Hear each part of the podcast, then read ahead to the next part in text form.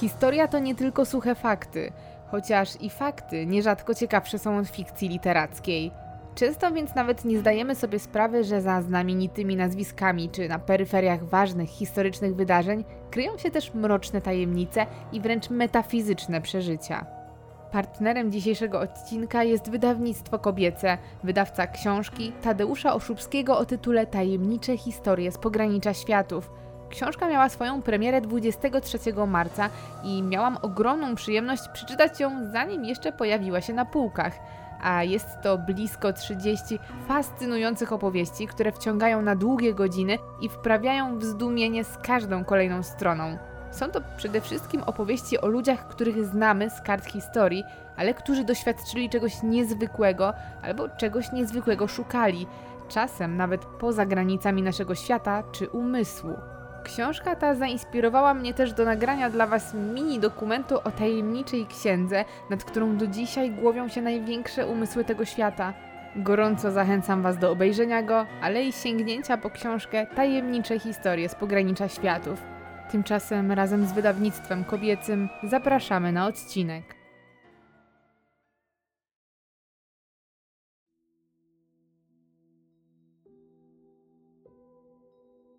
Sprawa, o której dzisiaj opowiem, miała miejsce w 2006 roku w Krakowie i poniekąd jest ze mną od samych jej początków.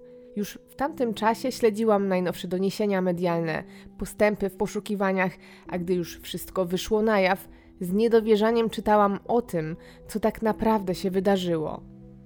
Pamiętam też, że ta historia w tamtym czasie bardzo mnie dotknęła, bo Marta, o której dzisiaj Wam opowiem, była moją rówieśniczką, a na dodatek koleżanką mojego znajomego z tamtych lat.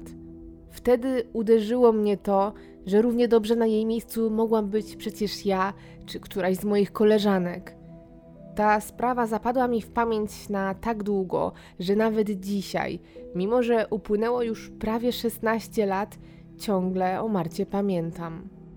Zapraszam Was na dzisiejszy odcinek, którym poznacie sekret, który nigdy nie miał ujrzeć światła dziennego.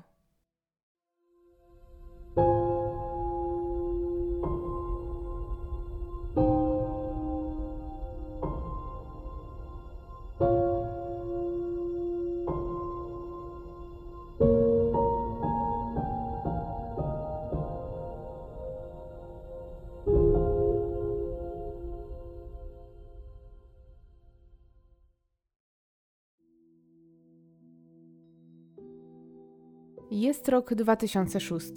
To rok, w którym prezydentem jest Lech Kaczyński, a premierem jego brat Jarosław Kaczyński. Także na początku tego roku w Katowicach ma miejsce największa katastrofa budowlana w Polsce. Pod naporem śniegu i lodu zawala się dach hali, na której trwa właśnie wystawa gołębi. W 2006 roku powstaje także polski serwis społecznościowy Nasza Klasa, w telewizji debiutuje serial Rancho, w kinach natomiast króluje druga część epoki lodowcowej i opowieści z Narni, a Daniel Craig staje się nowym Bondem. W tym samym czasie w Krakowie mieszka zupełnie zwyczajna nastolatka, Marta. Dziewczyna ma delikatną urodę, pociągłą twarz, brązowe włosy, niebieskie oczy, jest szczupła i dosyć wysoka. Marta mieszka w Krakowie w dzielnicy Bronowice razem ze swoimi rodzicami i trójką rodzeństwa. Tworzą więc sześcioosobową i bardzo szczęśliwą rodzinę. W domu Marty zdecydowanie niczego nie brakuje. Jej mama jest lekarką, tata jest krakowskim biznesmenem, który jest właścicielem dużej poligraficznej firmy, w związku z czym jej rodzina uchodzi za majętną to dobre zaplecze finansowe to jednak nie koniec przychylnych okoliczności, w jakich przychodzi się wychowywać Marcie, bo cała rodzina nastolatki jest dodatkowo bardzo ze sobą zżyta. W domu ważne i istotne są wartości rodzinne, jest tu miłość, wzajemny szacunek i pełne wsparcie. Ważna jest też wiara. Strefa duchowa w domu Marty jest pielęgnowana, a cała rodzina z nastolatką na czele bierze aktywny udział w życiu kościelnym. To taka tradycyjna, polska, kochająca się rodzina, którą można byłoby postawić za wzór. Aktualnie Marta ma 16 lat i chodzi do pierwszej klasy trzeciego społecznego liceum ogólnokształcącego imienia Juliusza Słowackiego w Krakowie. I nie jest to zwyczajna szkoła. Pierwsze, co ją wyróżnia, to fakt, że jest płatna i miesięczne czesne wynosi tu blisko 600 zł. Klasy są tutaj nieduże i sprawia to, że wszyscy bez względu na rocznik znają się albo przynajmniej kojarzą. Duży nacisk kładziony jest na dobre wyniki i przede wszystkim naukę języków obcych. Do tej szkoły chodzą głównie dzieci ludzi zamożnych albo znanych, ale nie tylko, bo jest to szkoła społeczna, a nie prywatna, więc trafiają tutaj także uczniowie wyjątkowo uzdolnieni, którym ktoś postanowił zafundować naukę w tej szkole. Marta uczy się bardzo dobrze. W zasadzie w szkole jest jedną z najlepszych uczennic i być może sprzyja temu trochę jej osobowość, bo jest spokojna, zrównoważona i dojrzała jak na swój wiek. Przede wszystkim przykłada się do swoich obowiązków, jest pracowita i sumienna, a do tego jest po prostu lubiana przez rówieśników. Bo mimo, że wcale nie jest duszą towarzystwa i wulkanem energii, a niektórzy nawet ją określają jako nieco zamkniętą w sobie i skrytą, to wcale nie jest wyobcowana, ma dużo znajomych, z którymi lubi spędzać czas czy żartować. Jest po prostu zwyczajną nastolatką o spokojnym usposobieniu. Marta, jak chyba większość dziewczyn w jej wieku, właśnie teraz przeżywa swoje pierwsze miłosne uniesienia i jest zakochana. Już od jakiegoś czasu ma chłopaka, który zresztą jest jej pierwszą miłością, a jest to o 5 lat starszy student ochrony środowiska Marek. Kiedy para poznała się, Marek był instruktorem narciarstwa podczas szkolnego zimowego wyjazdu Marty. To właśnie na tym wyjeździe wpadli sobie w oko, wymienili się numerami, a po powrocie zaczęli się ze sobą spotykać. Płynnie i naturalnie ich relacja koleżeńska zamieniła się w miłość i para jest ze sobą aż do teraz. Rodzice Marty akceptują jej wybranka, lubią go i poniekąd Marek jest już częścią ich rodziny. Wszyscy traktują go jako być może nawet przyszłego zięcia. Teraz oczywiście wiedzą, że jest to jeszcze relacja określana raczej w kategoriach romantycznych westchnień, ale wydaje się, że nie mieliby nic przeciwko, gdyby to właśnie Marek został mężem ich córki. Często zresztą u nich bywa, czuje się jak u siebie. Niejednokrotnie, kiedy ma przerwy między zajęciami, wpada po prostu na obiad i zawsze jest w domu Marty mile widziany. Życie nastolatki toczy się więc bardzo spokojnie i bez stresu. Jest to życie ułożone i stabilne, a codzienność Marty to tak naprawdę chodzenie do szkoły, uczenie się, spędzanie czasu na komunikatorach internetowych i spotykanie się z chłopakiem. Zwyczajne życie zwyczajnej nastolatki. Jednak ten spokój zakłócony zostaje razem z wiosną, na dwa tygodnie przed świętami wielkanocnymi. Jest poniedziałek 3 kwietnia 2006 roku. Marta po zupełnie spokojnym weekendzie stawia się w szkole, gdzie spędza normalny dzień, uczestniczy w lekcjach, ma też nawet dobry humor. Dzień mija bez żadnych odstępstw od normy, a zajęcia kończą się zgodnie z planem o 13.45. Po ostatnim dzwonku nastolatka pakuje swoje rzeczy i zaczyna zbierać się do domu, a ma na dzisiaj plany. Teraz chce wrócić na obiad, trochę odpocząć, bo wieczorem o 18 wybiera się razem ze swoją mamą na rekolekcję do pobliskiego kościoła. Marta jest bardzo religijna i ten przedświąteczny czas jest dla niej ważny, dlatego nie chce opuścić tego wydarzenia. Ze szkoły wychodzi dzisiaj sama, bo dużo osób z jej klasy ma jeszcze dzisiaj lektoraty językowe i zostaje nieco dłużej. Marta natomiast na dzisiaj skończyła, dlatego przed 14, po krótkiej jeszcze wymianie zdań z koleżankami, wychodzi ze swojej szkoły i znika za rogiem. Jednak gdy zbliża się godzina 18, Marty dalej w domu nie ma. Jest to nietypowe dla nastolatki, bo zawsze była punktualna i słowna, a jeszcze rano przypominała bliskim, że do domu wróci najpóźniej o 17. Może jednak co się zatrzymało, może ze szkoły pojedzie prosto na rekolekcję, ale niestety Marta w kościele także się nie pojawia, a rodzice zaczynają już poważnie się niepokoić.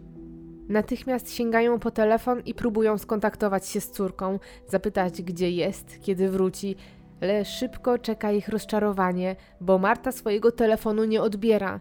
Mało tego, ten w ogóle nie odpowiada. Sygnał wyłączonego telefonu przyprawia rodziców o gęsią skórkę. Są przerażeni, bo dociera do nich, że nie są w stanie skontaktować się z własnym dzieckiem. Zaczynają działać i szukać dalej. W pierwszej kolejności wykręcają numer do szkoły. Być może została tam dłużej, zapomniała o tym powiedzieć, ale w szkole dowiadują się nie tylko tego, że Marty tam nie ma, ale że wyszła z budynku o 14, czyli już ponad 4 godziny temu. Rodzice nie czekają na dalszy rozwój wydarzeń i kierowani przeczuciem, że coś jest nie tak, biorą sprawy we własne ręce. Kontaktują się ze wszystkimi znajomymi Marty, żeby sprawdzić, czy dziewczyny nie ma z nimi, a w pierwszej kolejności dzwonią oczywiście do Marka, chłopaka ich córki. Marek odbiera telefon od razu i jest bardzo zaskoczony tym, że jego dziewczyny nie ma w domu. Relacjonuje, że Marta zadzwoniła do niego o 14, kiedy wychodziła z budynku szkoły, bo chciała się z nim spotkać. On jednak nie mógł w tamtym momencie i w związku z tym umówili się, że zobaczą się w innym czasie. Marta bez problemu na to przystała, a na koniec rozmowy wspomniała mu, że w takim razie wraca do domu. To bliskich niepokoi jeszcze bardziej, bo plany ich córki potwierdziły się. Miała wrócić do domu. Dlaczego więc do niego nie dotarła? Po licznych telefonach do reszty znajomych szybko okazuje się, że to właśnie rozmowa z Markiem była jedynym i ostatnim tropem.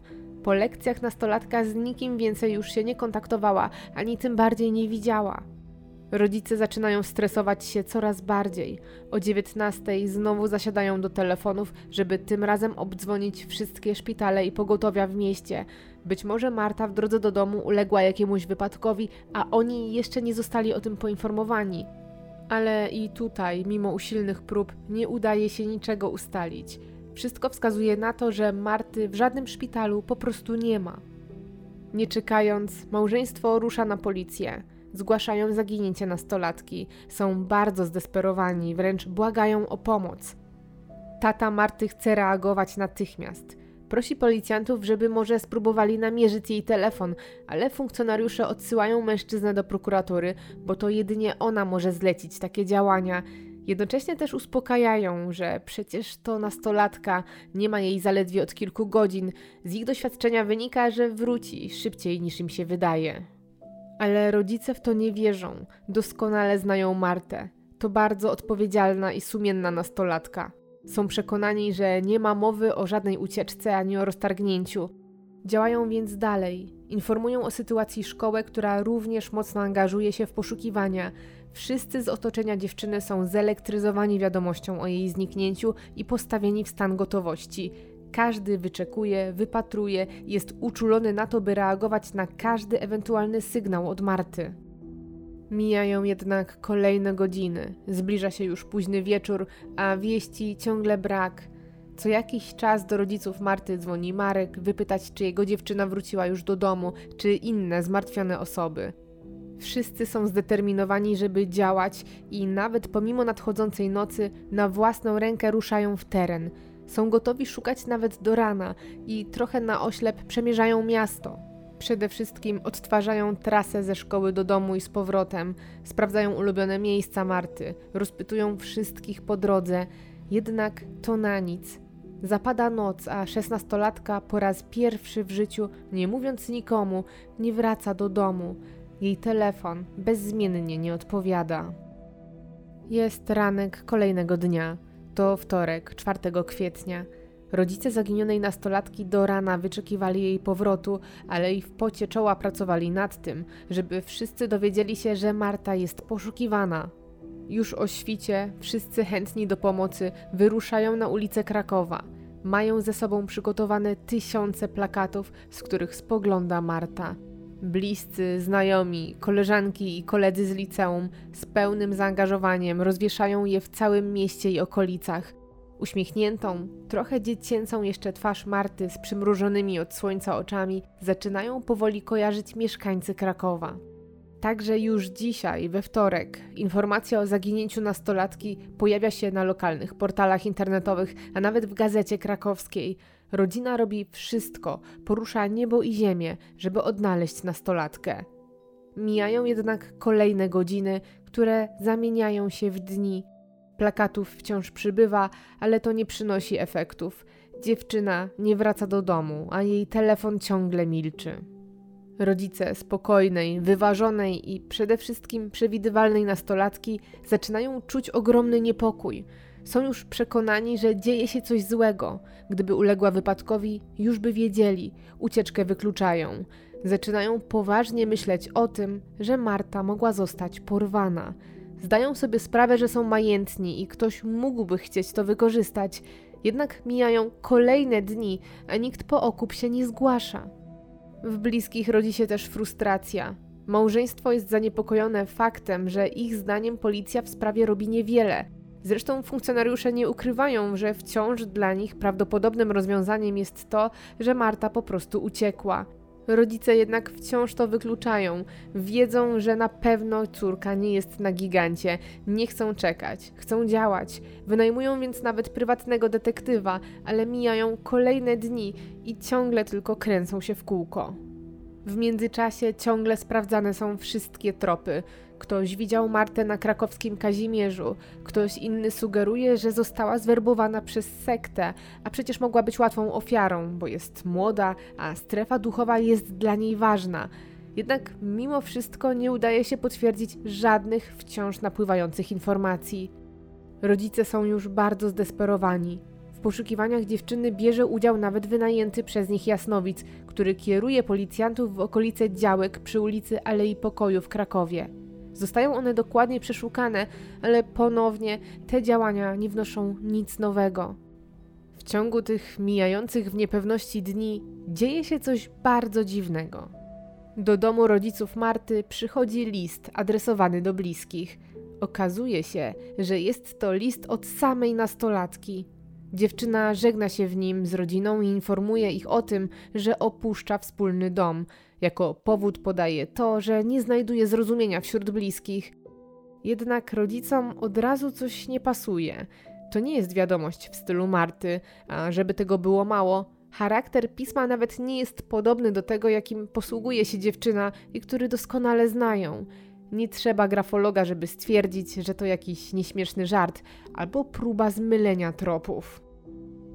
Mijają trzy tygodnie, od kiedy po szkole Marta nie wróciła do domu. Jest 26 kwietnia, 10 rano. W zalewie po dawnym żwirowisku między Węgrzcami a Zakrzowem, niedaleko Niepołomic, dwaj nastolatkowie łowią ryby. W pewnym momencie coś przykuwa ich uwagę – z początku nie wiedzą, z czym mają do czynienia, ale szybko nabierają podejrzeń, że w wodzie może dryfować ludzkie ciało. Natychmiast zawiadamiają policję, która na miejscu zjawia się bardzo szybko. Z pomocą strażaków wyciągają na brzeg ludzkie zwłoki. Wstępne oględziny mówią o tym, że jest to ciało młodej, około 20-letniej kobiety, która ubrana była w dżinsy z naszytą literą A i białą bluzkę. Specjaliści zauważają też, że ciało w wodzie znajdowało się przynajmniej kilka tygodni, a stopień rozkładu jest już daleko posunięty. Na miejscu policjanci rozpoczynają pracę. Od samego początku nie wykluczają oczywiście żadnej wersji, chociaż jest tu kilka elementów, które dobitnie sugerują, że ktoś może być zamieszany w śmierć kobiety. Jej ręce i nogi są związane, a dodatkowo ciało obciążone było kanistrem, który wciąż przyczepiony jest do niego linką. To jednak nie koniec, bo widoczne są liczne ślady po użyciu ostrego narzędzia. Na miejscu chwilę później zjawiają się więc płetwonurkowie.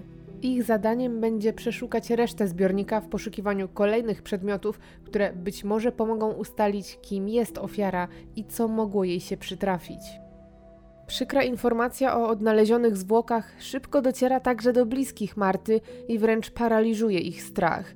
Muszą brać pod uwagę to, że to ich bliska, dlatego na rozpoznanie ciała jedzie tata Marty. Ten trudny moment przynosi jednak nadzieję, bo mężczyzna w odnalezionym ciele nie rozpoznaje córki, Także śledczy wstępnie wykluczają, że to poszukiwana nastolatka, bo przede wszystkim specjaliści oceniają wiek ofiary na między 20 a 25 lat, a Marta jest przecież znacznie młodsza. Bliscy oddychają z ulgą, wierzą, że ich Marta wróci jeszcze do domu. Jednak już kolejnego dnia i ta nadzieja umiera, bo w zbiorniku nurkowie odnajdują rzeczy osobiste Marty, w tym jej torbę z dokumentami. Rodzina i znajomi są zrozpaczeni. Do końca każdy miał nadzieję, że wszystko skończy się inaczej. Nikt nie rozumie też dlaczego i kto to zrobił. Nie rozumieją dlaczego Martę odnaleziono 20 km od szkoły, gdzie przecież ostatni raz była widziana. W tej rozpaczy Każdy szuka jakiejkolwiek odpowiedzi i ta niespodziewanie przychodzi dosyć szybko. Już tego samego dnia, około godziny 15, policja rusza, by zatrzymać podejrzaną o zabójstwo osobę, a jest nią chłopak Marty, Marek. Mało kto jednak dowierza w to, co się dzieje. Każdy myśli, że to jakaś pomyłka. Marek, który pomagał w ostatnich tygodniach w poszukiwaniach, który martwił się o Martę, Marek, który tak kochał swoją dziewczynę. Student zostaje przewieziony na przesłuchanie, na którym ku zaskoczeniu wszystkich przyznaje się do tego, że Marta straciła życie z jego rąk. Jest rozbity, płacze, zarzeka się, że to był wypadek i że wszystko wydarzyło się podczas kłótni o nieplanowaną ciążę. Śledczy muszą teraz zweryfikować jego słowa, zaczynają prowadzić działania operacyjne i powoli na jaw wychodzi sekret za sekretem. Okazuje się, że Marek tak naprawdę ma drugą twarz, którą latami ukrywał przed światem. Przede wszystkim z pozoru idealny i szczęśliwy związek z Martą to od jakiegoś czasu fikcja, a raczej fikcja tworzona dla Marty i jej bliskich, bo w rzeczywistości ten ułożony chłopak z dobrego domu prowadzi podwójne życie. Na drugim roku studiów, będąc już w związku z Martą, Marek zbliża się do innej kobiety, Moniki, swojej koleżanki ze studiów, z którą zna się zresztą już od wielu lat, bo chodzili razem do podstawówki, ale i mieszkają po sąsiedzku. Ich relacja na czwartym semestrze wspólnych studiów zmienia się jednak w romantyczną, ale to, czego Monika nie wie, to że jej nowy chłopak jest już od dłuższego czasu w związku z nastolatką, która chodzi do liceum. Podobnie jak Monika, o Marcie nie wiedzą też inni znajomi z roku, wręcz mają świeżo upieczoną parę za zgrany i dobrze dogadujący się duet. Chociaż jak wielu zauważa, to Marek z tej relacji ewidentnie wyciąga więcej, a to dlatego, że zakochani mocno różnią się między sobą. Monika jest pilną studentką, zawsze przychodzi na zajęcia, robi skrupulatne notatki, po prostu dużo się uczy i wszystko zdaje w pierwszych terminach i to na wysokie oceny. Marek z kolei prezentuje zupełnie odmienne podejście. Określany jest jako osoba leniwa. Często zajęcia opuszcza, uczy się na ostatnią chwilę, żeby potem i tak mieć poprawki. Znajomi z roku mówią, że jest wyluzowany, może nawet czasem za bardzo, ale poniekąd może sobie na to pozwolić, bo związek z Moniką przynosi mu jednak całą masę korzyści. Od kiedy są razem, na studiach jest mu o niebo łatwiej. Dziewczyna wpisuje go na listę, kiedy ten nie pojawia się na wykładach, dzieli się z nim wszystkimi notatkami, jakie skrupulatnie prowadzi, zdobytymi materiałami pomocnymi do zdania egzaminów. Daje swojemu chłopakowi wszystko na tacy. Marek więc dzięki swojej dziewczynie nie musi wysilać się na studiach, a zakochana Monika nie widzi w tym nic złego. Student może więc upiec dwie pieczenie na jednym ogniu, ale to dla niego wciąż za mało. Angażowanie się w kolejną relację nie sprawia, że ma zamiar przestać spotykać się z Martą. Marek nie ogranicza się i jest w związku zarówno z jedną, jak i z drugą. Wplątuje obie nieświadome niczego dziewczyny w miłosny trójkąt i życie oparte na jego kłamstwach. Monikę jest mu okłamywać trochę trudniej, bo dziewczyna jest dorosła, może więcej niż nastoletnia Marta, mieszka obok Marka i na dodatek razem studiują. Żeby więc spotykać się z nastolatką, Marek musi po prostu bardziej kombinować. W tym celu wymyśla swoich dwóch najlepszych przyjaciół. To znaczy, są to rzeczywiście jego koledzy z podstawówki, ale z którymi Marek nie widział się już od lat. Kiedy więc zdradzający student chce spotkać się z licealistką Martą, na pomoc przychodzą nieistniejący koledzy, z którymi akurat idzie na imprezę, czy którzy właśnie rzekomo wyciągają go na piwo. Monika myśli, że jej chłopak dobrze bawi się z kolegami, gdy ten w rzeczywistości jest z inną. Kłamstwo za kłamstwem przychodzi Markowi bardzo łatwo, bo tak naprawdę od zawsze był to stały element jego życia. Student uznawany jest przez otoczenie za bajkopisarza i wiele osób kojarzy go z tym, że lubi opowiadać niestworzone wręcz historie. W jego opowiadaniach to on jest bohaterem niecodziennych przeżyć czy niesamowitych podróży i nie trzeba nawet robić śledztwa, żeby wyczuć, że wszystko to brzmi jak zwykłe bajki i przechwałki. Jest to przez otoczenie traktowane jako coś niegroźnego, może nawet cecha charakteru Marka, która świadczy o tym, że jest po prostu infantylny. Szczególnie, że poza tymi kłamstwami jest osobą lubianą i towarzyską, a dla obu swoich dziewczyn jest czuły, troskliwy i romantyczny. Budzi też zaufanie u rodziców swoich wybranek. Pochodzi przecież z zamożnego domu, na dodatek jego mama zna się z mamą Moniki, bo razem chodziły na studia. Markowi wejście w łaski rodzin przychodzi więc szybko i łatwo, co być może sprawia, że bez żadnego mrugnięcia okiem dalej prowadzi to podwójne życie. Co też bardzo ciekawe, nie wygląda na to, żeby ten stan go w ogóle męczył. To przedstawienie trwa więc dalej i dalej. Marek zdobywa coraz większe zaufanie u wszystkich w otoczeniu, do tego stopnia, że w domach obu swoich ukochanych staje się wręcz jak kolejny członek rodziny – Regularnie pojawia się na obiadach w domu Marty, kiedy akurat ma przerwę między zajęciami, żeby kolejnego dnia zjeść obiad u rodziców drugiej dziewczyny w willi w Swoszowicach. Jego relacje kwitną, są coraz bardziej zażyłe. Nawet dostaje klucze do domu Moniki, gdzie może przychodzić, kiedy tylko zechce. Marek, nie zważając na to, że jego życie jest oparte na ciągłych kłamstwach, idzie jeszcze o krok dalej i oświadcza się Monice. Przeszczęśliwa studentka zgadza się i zostaje narzeczoną, zupełnie nieświadoma tego, że wcale nie jest jedyna. Marta podobnie. W tym samym czasie nie ma o niczym pojęcia. W najśmielszych snach nie przypuszczałaby, że jej chłopak właśnie zaręczył się z inną. W stanie ciągłych intryg Marka, lawirowania na granicy przyłapania na gorącym uczynku, mijają miesiące i wciąż żadna z dziewczyn niczego nie podejrzewa. Jednak kiedy nadchodzi marzec 2006 roku, Marek zaczyna tracić grunt pod nogami. To właśnie teraz Marta zaczyna czuć się nieco inaczej niż zwykle. Ma poranne mdłości, miesiączka nie przychodzi na czas, jej ciało zmienia się. Nastolatka zaczyna poważnie obawiać się, że zaszła w nieplanowaną ciążę. Wieczorem, przed weekendem poprzedzającym jej zaginięcie, za pośrednictwem gadu-gadu pisze do Marka – jest zaniepokojona i zwierza mu się ze swoich podejrzeń. Mówi mu wprost, że ma przeczucie, że może być w ciąży.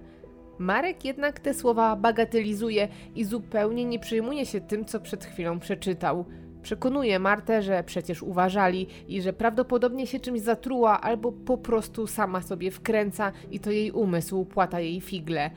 To jednak wcale Marty nie uspokaja, bo dziewczyna odczuwa przecież niepokojące dla niej symptomy. Jest wręcz przekonana, że jest coś nie tak. Jednak w swoim starszym o 5 lat chłopaku wsparcia nie odnajduje. Na dobranoc ukochany pisze jej tylko: Nie przejmuj się, głowa do góry, w niebie też jest dobry klimat. Na ten ogólny luz w tak poważnej sytuacji ma prawdopodobnie wpływ podejście do życia Marka, ale też to, że jego głowa zajęta jest już czymś zupełnie innym. Już kolejnego dnia na cały weekend wyjeżdża na zawody jeździeckie i nie ma ochoty psuć sobie humoru. Chce dobrze się bawić, tak jak sobie to zaplanował po tym poważnym wyznaniu swojej dziewczyny po prostu wyjeżdża i dodatkowo mocno ogranicza kontakt i zostawia Martę praktycznie samą sobie z milionem myśli w głowie. Nastolatka jest całkowicie zestresowana. Cały weekend mija jej na myśleniu, czy jej domysły są słuszne. Cały czas próbuje też skontaktować się z Markiem, który jeszcze niedawno przecież zawsze odpisywał i odbierał jej telefony od razu, a teraz ewidentnie unika z nią kontaktu. Marta jednak nie daje za wygraną. Jest rozbita. Wymusza wręcz na swoim chłopaku, by ten zainteresował się sprawą. Żąda, żeby spotkali się w cztery oczy. Muszą porozmawiać i stawić czoła tej sytuacji razem. Marek w końcu zaczyna odpowiadać, a przyparty do muru daje się namówić na spotkanie. Obiecuje, że jak wróci z wyjazdu, to porozmawiają. Umawiają się, że w poniedziałek student odbierze ją ze szkoły, wspólnie kupią test ciążowy i sprawdzą, czy jej obawy są słuszne. Marta po tych zapewnieniach jest nieco spokojniejsza i niecierpliwie czeka na koniec weekendu. Problemy jednak lubią się przyciągać i do Marka w niedzielę, tuż po powrocie z wyścigów konnych, w niezbyt przyjemnym tonie odzywa się jego druga ukochana, narzeczona już Monika. Okazuje się, że dotarły do niej niepokojące informacje, że Marek za jej plecami spotyka się z inną. Przyszła żona chce, żeby ten ustosunkował się do tych pogłosek. Jest wzburzona i stawia ich związek na szali. Marek jednak konsekwentnie zaprzecza.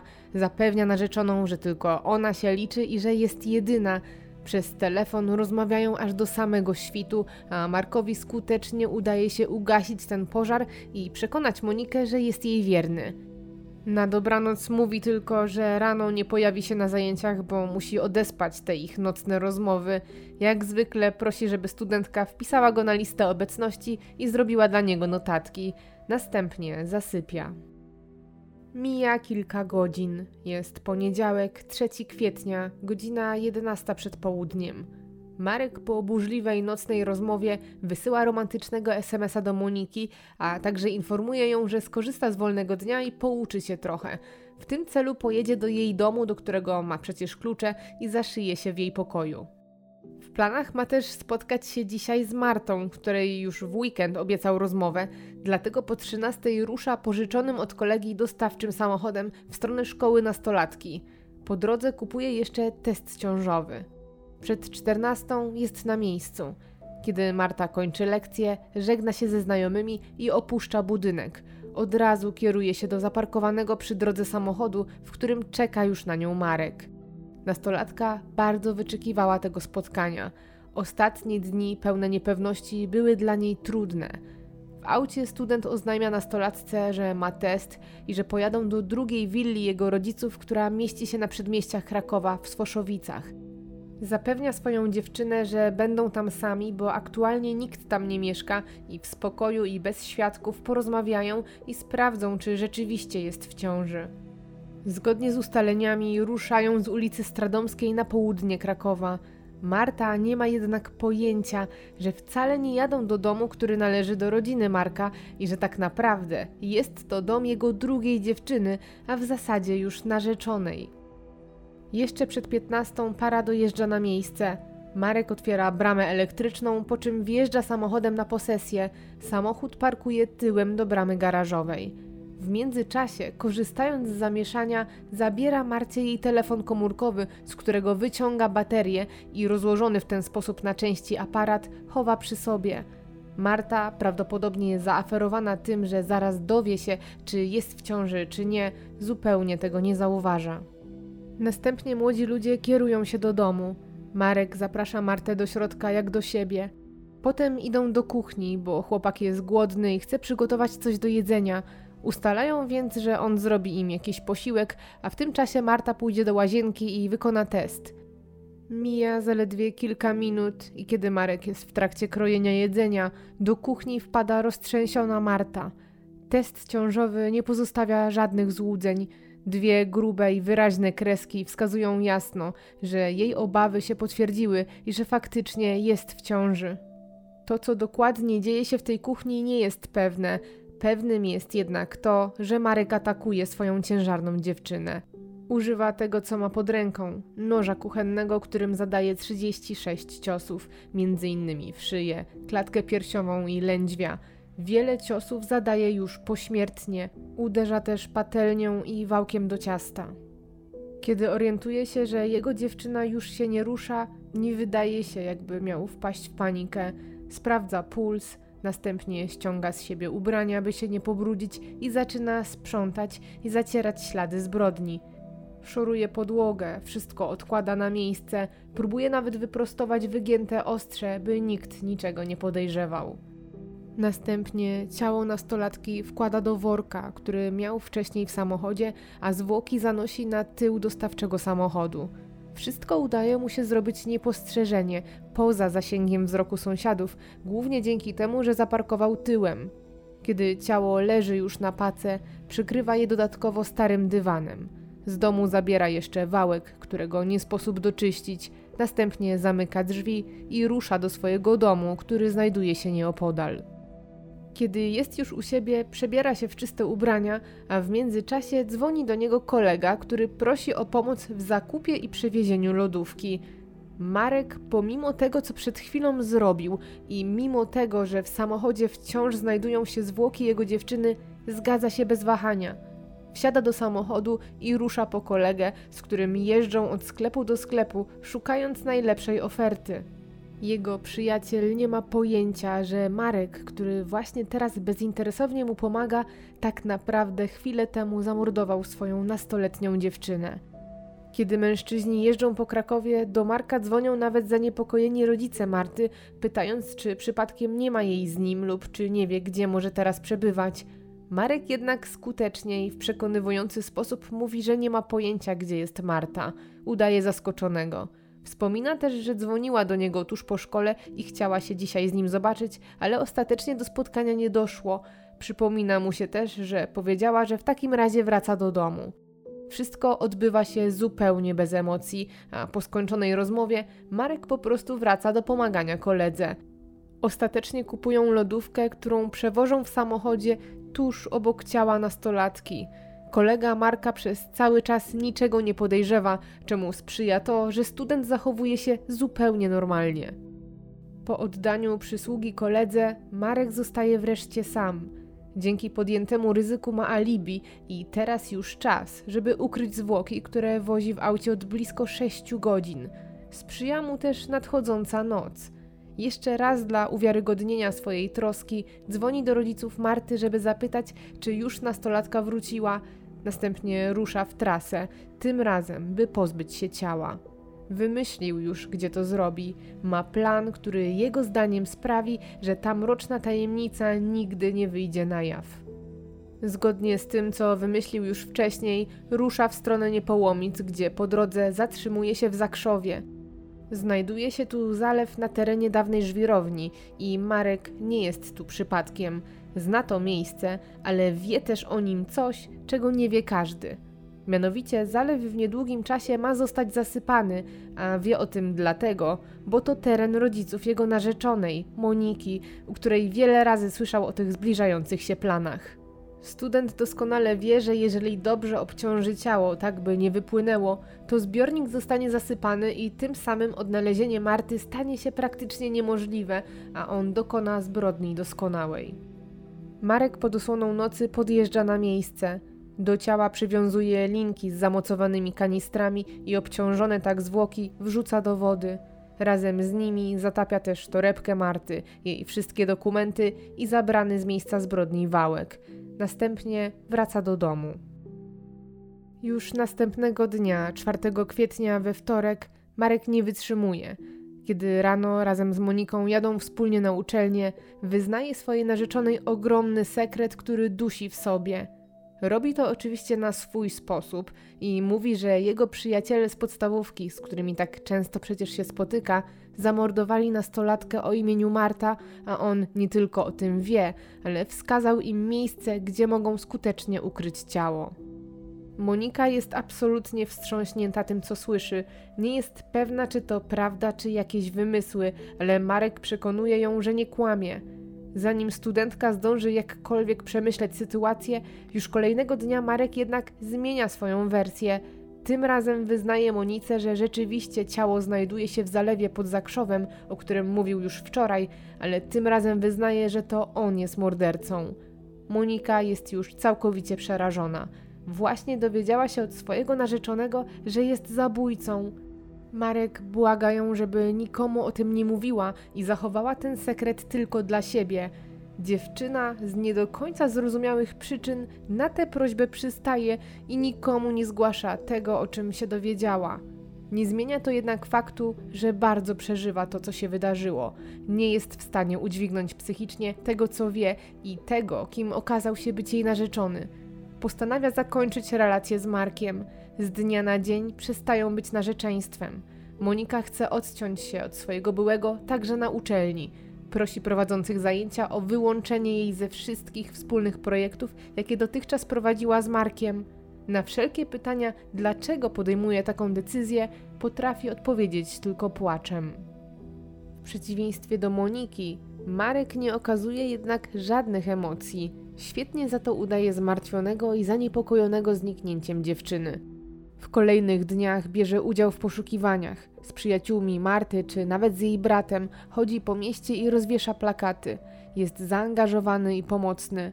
Jego reakcje są tak przekonywujące, że nikt nie podejrzewa, że to wszystko tylko gra. 5 kwietnia, dwa dni po zaginięciu, Marek zostaje przesłuchany przez policję w charakterze świadka, podobnie zresztą jak wszyscy inni bliscy znajomi Marty. To element prac nad tym, by odnaleźć nastolatkę.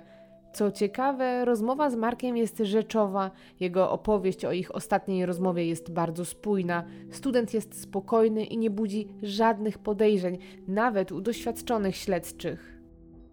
Kiedy jednak mijają kolejne dni, a Marta nie wraca do domu, jej rodzice coraz intensywniej zaczynają analizować każdy szczegół ich wspólnego życia, by odnaleźć jakąkolwiek wskazówkę, która podpowie, gdzie może być nastolatka. Mama Marty zaczyna też głośno mówić o ciąży. Wspomina ostatnie dni, które w pewien sposób ją zaalarmowały. Jako doświadczona kobieta, ale jej mama, która jest blisko ze swoim dzieckiem, coś przeczuwała i miała podejrzenia, że Marta może być w ciąży. Kobieta zresztą chciała porozmawiać z nią na ten temat w dniu jej zniknięcia. W związku ze swoimi podejrzeniami rodzice kontaktują się także z Markiem. Wypytują go, czy nie wie czegoś więcej. Marek jednak ponownie, jak to ma w swoim zwyczaju, kłamie i zaprzecza. Robi to oczywiście w niezwykle wiarygodny sposób, a z każdym swoim kolejnym kłamstwem utrudnia rozwiązanie tej smutnej zagadki. W połowie kwietnia nadchodzą święta wielkanocne, które są najważniejszym świętem w Kościele katolickim. Mimo tego Marta, która jest bardzo religijna, do domu nie wraca. To już fatalny znak dla wszystkich. Po świętach na uczelni pojawia się za to Marek. Zachowuje się zupełnie normalnie, jest wyluzowany, wręcz w dobrym humorze, co trochę kłóci się z tym, że w tym samym czasie do znajomych z roku zaczyna docierać informacja, że jego związek z Moniką nagle się zakończył. Nikt jednak nie zna szczegółów tego rozstania, nikt nie domyśla się nawet, że stoi za tym mroczna tajemnica. Przez kolejne dni, czyli łącznie prawie cztery tygodnie, Marek nie zdradza żadnych emocji, a jego życie, pomimo popełnienia tak strasznego czynu, ciągle toczy się tak samo jak wcześniej.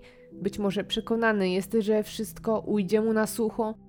Jednak nie zdaje sobie sprawy, że tak naprawdę nie wszyscy mu ufają. Nie ufa mu szczególnie tata Marty, który z biegiem czasu dostrzega fałsz w chłopaku swojej córki. Zauważa, że jego zaangażowanie w pomoc jest tylko powierzchowne. Swoimi spostrzeżeniami dzieli się także z policją, dlatego, kiedy ciało zostaje przypadkowo odnalezione, Marek szybko staje się pierwszym podejrzanym i równie szybko pęka. Jest marzec 2007 roku. To blisko rok od śmierci Marty. Śledztwo zostaje zakończone, a akt oskarżenia jest gotowy. Prokuratura oskarża Marka o zabójstwo ze szczególnym okrucieństwem i żąda dla niego kary dożywotniego pozbawienia wolności oraz 10 lat pozbawienia praw publicznych. Według prokuratury okoliczności, w jakich doszło do zabójstwa, jasno wskazują na premedytację i na to, że student wszystko zaplanował wcześniej. Dla Moniki, która jak wykazało śledztwo wiedziała o zbrodni i nikogo o tym nie poinformowała, prokurator żąda półtora roku pozbawienia wolności w zawieszeniu na trzy lata oraz kary grzywny. Proces ruszyć ma niebawem, ale już teraz nikt nie ma wątpliwości, że będzie bolesny, ale i skomplikowany. Marek wciąż utrzymuje, że to wszystko był nieszczęśliwy wypadek – Zgodnie z jego wyjaśnieniami, kiedy Marta wyszła z łazienki z pozytywnym testem ciążowym, zachowywała się, jak twierdzi, irracjonalnie. Rzuciła się na niego i zaczęła awanturować. Ten miał jednak w ręce nóż, którym przygotowywał jedzenie, a podczas tej wymiany zdań i szarpaniny doszło do wypadku. Według wyjaśnień Marka potknął się i przewrócił, a Marta upadła na niego i śmiertelnie nadziała się na nóż. Dlaczego więc padło tyle ciosów? Dlaczego sięgnął też po inne przedmioty? Jak twierdzi, chciał jej ulżyć w cierpieniu i szybciej zakończyć jej życie. Potem spanikował, wiedział, że nikt mu nie uwierzy. W związku z tymi słowami, które ciągle podtrzymuje oskarżony, nie będzie toczyć się walka o to, czy Marta zginęła z rąk Marka, czy też nie, bo to jest już wiadome. Sam oskarżony się do tego przyznał. Sednem wszystkiego jest jednak ustalenie i udowodnienie, czy zrobił to z premedytacją i wszystko wcześniej zaplanował, czy tak jak twierdzi, do tragedii doszło w wyniku ogromnego wzburzenia i serii niefortunnych wydarzeń. Ustalenie tego ma ogromny wpływ na wyrok, jaki może zapaść. W zależności od tego, co uda się ustalić ostatecznie, może mu grozić od 12 lat pozbawienia wolności do nawet dożywocia, a w przypadku udowodnienia jego ewentualnej niepoczytalności może w ogóle nawet nie trafić za kratki. Stawka jest więc bardzo wysoka i poniekąd obrońcy Marka będą walczyć teraz o jego życie. Dlatego wszystkich czeka poważne starcie, jakie stoczą obrońcy Marka z prokuratorem. Jest połowa grudnia 2008 roku. To rok i 8 miesięcy po śmierci Marty. Właśnie dzisiaj zapada wyrok 25 lat pozbawienia wolności. Sąd nie ma wątpliwości. W tym przypadku nie ma mowy o zabójstwie podczas silnego wzburzenia. W uzasadnieniu wyroku można też usłyszeć, że Marek działał metodycznie, wszystko zaplanował, a tuż po zbrodni zachowywał się, jakby nic się nie stało, co nie jest charakterystyczne dla kogoś, kto popełnił zbrodnię w przypływie emocji. Świadczy o tym m.in. fakt, że chwilę później potrafił pomagać koledze w zakupie lodówki, a potem przez blisko 4 tygodnie brał udział w poszukiwaniach i jednocześnie sam prowadził zupełnie normalne życie. Także linia obrony Marka o tym, że to Marta wpadła na ostrze, została obalona przez specjalistów z Zakładu Medycyny Sądowej, którzy przeprowadzili liczne eksperymenty. Według opinii biegłych, mechanizm powstania obrażeń nie zgadza się z wyjaśnieniami Marka. W chwili ataku nastolatka miała ręce założone na piersiach, co wyklucza wersję o tym, że to właśnie ona była agresorką. To typowa pozycja obronna, jaką bezwarunkowo przyjmuje zaatakowany człowiek. Zresztą także analiza charakteru i usposobienia Marty nie pasuje do relacji Marka. Dziewczyna była spokojna, zrównoważona. Mało prawdopodobnym jest, by miała zareagować tak histerycznie. Dodatkowo o premedytacji świadczy fakt, że Marek celowo zabrał Marcie telefon i wyciągnął baterię, tym samym odcinając ją niejako od świata i uniemożliwiając namierzenie jej. Dlaczego więc to zrobił, skoro nie miał w planach nikogo krzywdzić? To, co również zadziałało na niekorzyść Marka, to fakt, że tego dnia pożyczył od kolegi samochód dostawczy, a miejsce porzucenia zwłok wybrał starannie i wiedział, że zalew zostanie w niedługim czasie zasypany.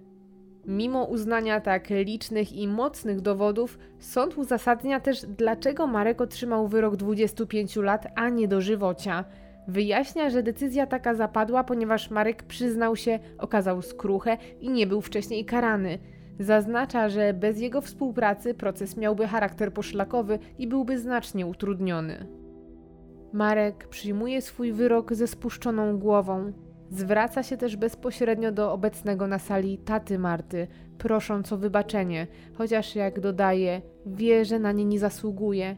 Przyznaje, że zrobił najgorszą możliwą rzecz, której nie da się naprawić i że skrzywdził nie tylko Martę, ale i całą jej rodzinę. Także dzisiaj skazana zostaje Monika, która wiedziała o zbrodni i nikogo o tym nie poinformowała.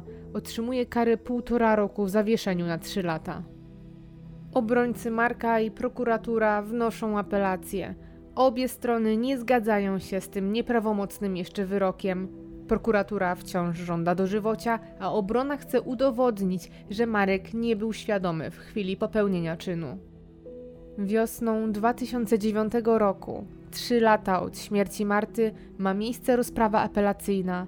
Marek tym razem mówi: To stało się poza moją świadomością. Jego obrońcy walczą z kolei jak lwy. Przytaczają, że jako kilkuletni chłopiec przeszedł zapalenie opon mózgowych, które wpłynęło na jego osobowość. Obrońcy mają też żal do sądu, który nie uwzględnił ich 16 wniosków o dodatkowe badania ich klienta, m.in. wykonanie tomografii komputerowej mózgu i rezonansu magnetycznego, które zdaniem obrony konieczne jest, żeby uzupełnić dotychczasową pojedynczą opinię. Podważają też to, że wszystko było zaplanowane. Sam Marek podczas ponad trzygodzinnej rozprawy wyjaśnia, że Marta była jedyną osobą, którą kochał i na której mu zależało i z którą mógł porozmawiać na każdy temat. Zarzeka się też, że dziecko nie było żadnym problemem, ale nie mówi tego jednak w sposób przekonywujący, a raczej jakby czytał coś, co już wcześniej zapisał na kartce. W opozycji do wszystkich słów zarówno Marka, jak i jego obrońców staje oczywiście prokuratura, która punktuje przed sądem wcześniejsze ustalenia świadczące o premedytacji. Sąd apelacyjny podziela zdanie prokuratury o tym, że Marek doskonale wiedział, co robi. Nie przychyla się też do prośby obrony o dodatkowe badania, uznając, że nie ma podstaw, by powoływać nowych biegłych. Mimo wszystko sąd apelacyjny przekazuje sprawę do dalszego rozpatrzenia, jednak jak podkreśla, z powodów formalnych. Przepis, na podstawie którego skazano poprzednio Marka, teraz został uznany za niezgodny z konstytucją. Wcześniej Markowi groziło od 25 lat pozbawienia wolności do dożywocia za zbrodnie ze szczególnym okrucieństwem. Teraz jest to od 8 lat do dożywocia. Nie jest to więc koniec, a dopiero początek batalii sądowej. Jest 10 grudnia 2010 roku. Właśnie dzisiaj zapada drugi już wyrok w sprawie zabójstwa Marty. Tym razem jednak zaskakuje on i przede wszystkim bulwersuje bliskich zamordowanej Marty.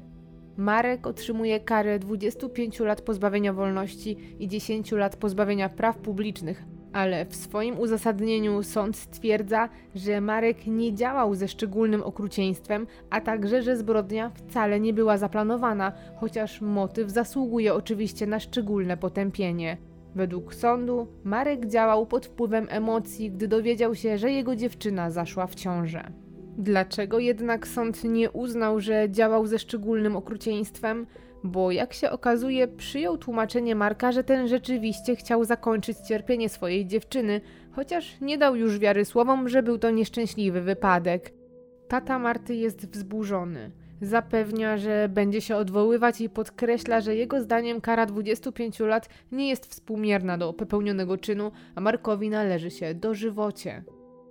Ponad pół roku później, w czerwcu 2011 roku, w sądzie apelacyjnym zapada decyzja o ponownym procesie, w którym znowu ma zostać rozpatrzone to, czy Marek działał z zamiarem nagłym, czy z premedytacją. Tata Marty na łamach jednej z gazet przyznaje, że czuje już ogromne zmęczenie tym, że wszystko trwa tak długo. Jest rozżalony tym, że od wielu lat nie może doczekać się sprawiedliwego wyroku. To już ponad 5 lat, od kiedy stracił ukochaną Martę, a proces w sprawie jej zabójcy ciągle trwa, a końca wcale nie widać. Także dzisiaj i Marek ponownie zabiera głos. Jak wcześniej wyraża skruchę, przyznaje, że nie wie dlaczego tak wtedy się zachował i pragnie tylko jednego, by bliscy Marty wybaczyli mu.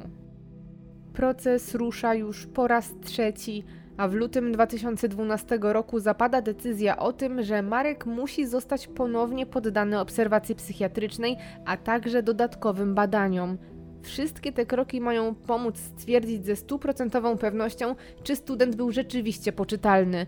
Aktualna opinia biegłych z Wrocławia potwierdza, że wiedział co czyni. Teraz sąd zlecił kolejną uzupełniającą ekspertyzę. Tym razem wystawić mają ją biegli z Poznania.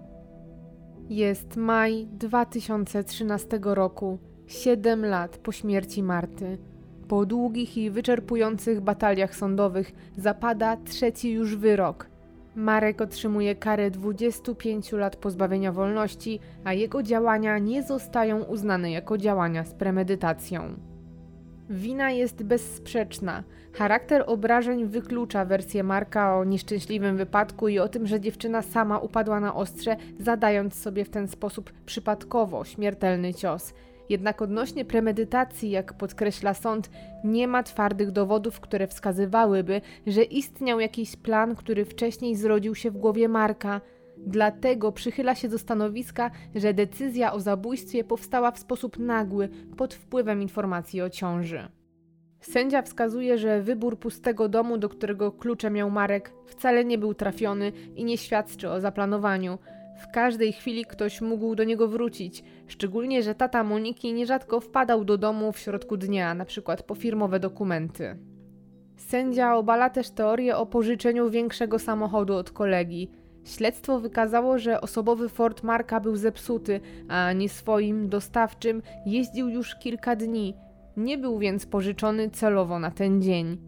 Także to, że Marek zaparkował tyłem do garażu, nie jest według sądu żadnym dowodem i nic nie wskazuje na to, że było to jakieś odstępstwo od normy.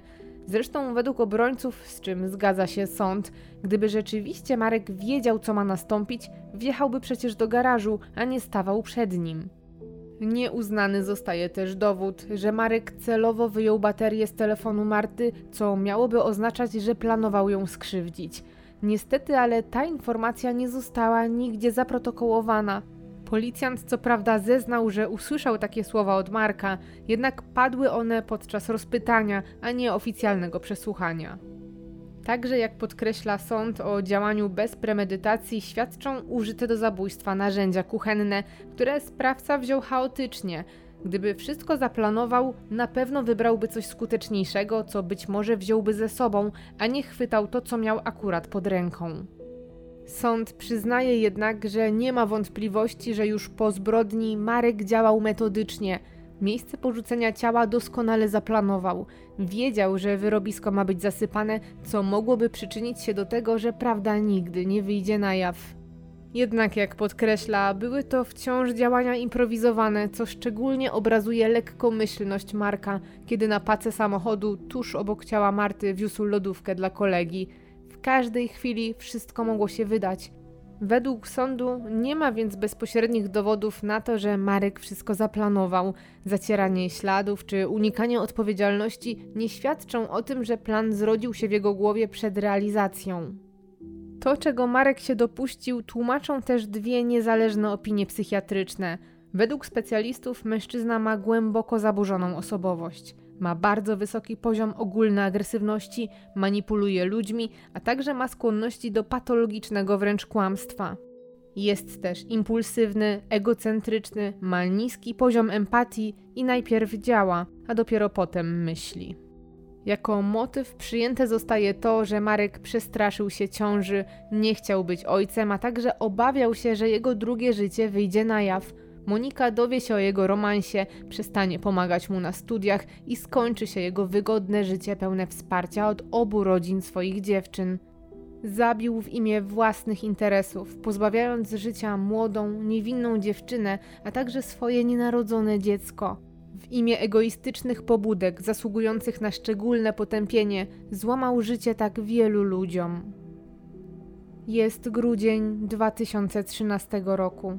Po prawie siedmiu latach od śmierci Marty i po blisko stu rozprawach wyrok zostaje utrzymany w mocy. Ubrany w ciemny garnitur Marek przyjmuje go w milczeniu ze spuszczoną głową. Spędzi za kratami w najgorszym dla niego wypadku 25 lat i na wolność wyjdzie już jako człowiek w średnim wieku. Bliscy Marty cieszą się, że to wreszcie koniec – Zaznaczają, że nigdzie procesy nie trwają aż tak długo i że nie powinno to tak wyglądać. Wciąż jednak utrzymują, że Marek zasługuje na dożywocie. Jak podkreśla tata Marty, nie wierzą w słowa Marka, który przed sądem wręcz kajał się, prosił o wybaczenie i zarzekał, że żałuje. Jego skrucha zdaniem bliskich nie jest prawdziwa, bo gdyby taka była, to Marek nie trzymałby się uparcie wersji korzystnej dla niego, a powiedział prawdę o tym, co wydarzyło się 3 kwietnia 2006 roku. Marta miałaby dzisiaj 32 lata. Pomimo upływu lat, wszyscy, którzy ją znali, ciągle o niej pamiętają i po prostu za nią tęsknią. Marta zginęła z powodu cudzych, egoistycznych pobudek. Nie miała prawa podejrzewać, że grozi jej niebezpieczeństwo, Szła przecież na spotkanie z ukochaną osobą, z kimś, komu bezgranicznie ufała i w kim myślała, że znajdzie oparcie. W tej bardzo trudnej dla niej chwili, jaką niewątpliwie było dowiedzenie się o nieplanowanej ciąży, szukała w Marku wsparcia. Na pewno liczyła, że razem stawią czoła tej nowej rzeczywistości.